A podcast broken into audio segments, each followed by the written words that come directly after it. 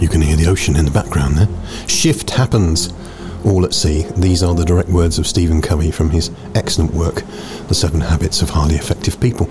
Two battleships assigned to the training squadron had been at sea on manoeuvres in heavy weather for several days. I was serving on the lead battleship and was on watch on the bridge as night fell. The visibility was poor with a patchy fog, so the captain remained on the bridge keeping an eye on all activities. Shortly after dark, the lookout on the wing of the bridge reported light bearing on the starboard bow. Is it steady or moving astern? The captain called out. Lookout replied, Steady, captain, which meant we were on a dangerous collision course with that ship. The captain then called the signalman. Signal that ship.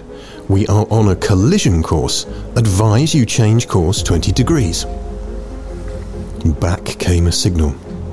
Advisable for you to change course 20 degrees. The captain said, Send. I'm a captain. Change course 20 degrees. I'm a seaman. Second class, came the reply. You had better change course 20 degrees. By that time, the captain was furious. He spat out, Send! I'm a battleship. Change course 20 degrees. Back came the flashing light. I'm a lighthouse. We changed course. And the second story about paradigm shifting is the man on the subway. I remember a mini paradigm shift I experienced one Sunday morning on a subway in New York. People were sitting quietly, some reading newspapers, some lost in thought, some resting with their eyes closed. It was a calm, peaceful scene. Then suddenly, a man and his children entered the subway car. The children were so loud and rambunctious that instantly the whole climate changed. The man sat down next to me and closed his eyes, apparently oblivious to the situation.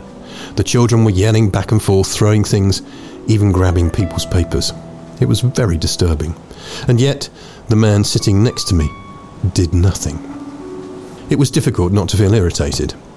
I could not believe that he could be so insensitive as to let his children run wild like that and do nothing about it, taking no responsibility at all.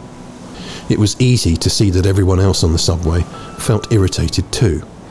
So finally, with what I felt was like unusual patience and restraint, I turned to him and said, Sir, your children are really disturbing a lot of people. I wonder if you couldn't control them a little more. The man lifted his gaze, as if to come to a consciousness of the situation for the first time, and said softly, Oh, you're right. I guess I should do something about it. We just came from the hospital where their mother died about an hour ago. I don't know what to think, and I guess they don't know how to handle it either.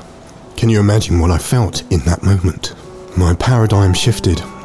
Suddenly I saw things differently, and because I saw differently, I thought differently, I felt differently, I behaved differently. My irritation vanished. I didn't have to worry about controlling my attitude or my behaviour.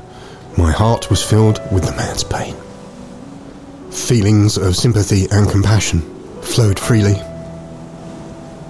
Your wife just died. I'm so sorry. Can you tell me about it? What can I do to help? Everything changed in an instant.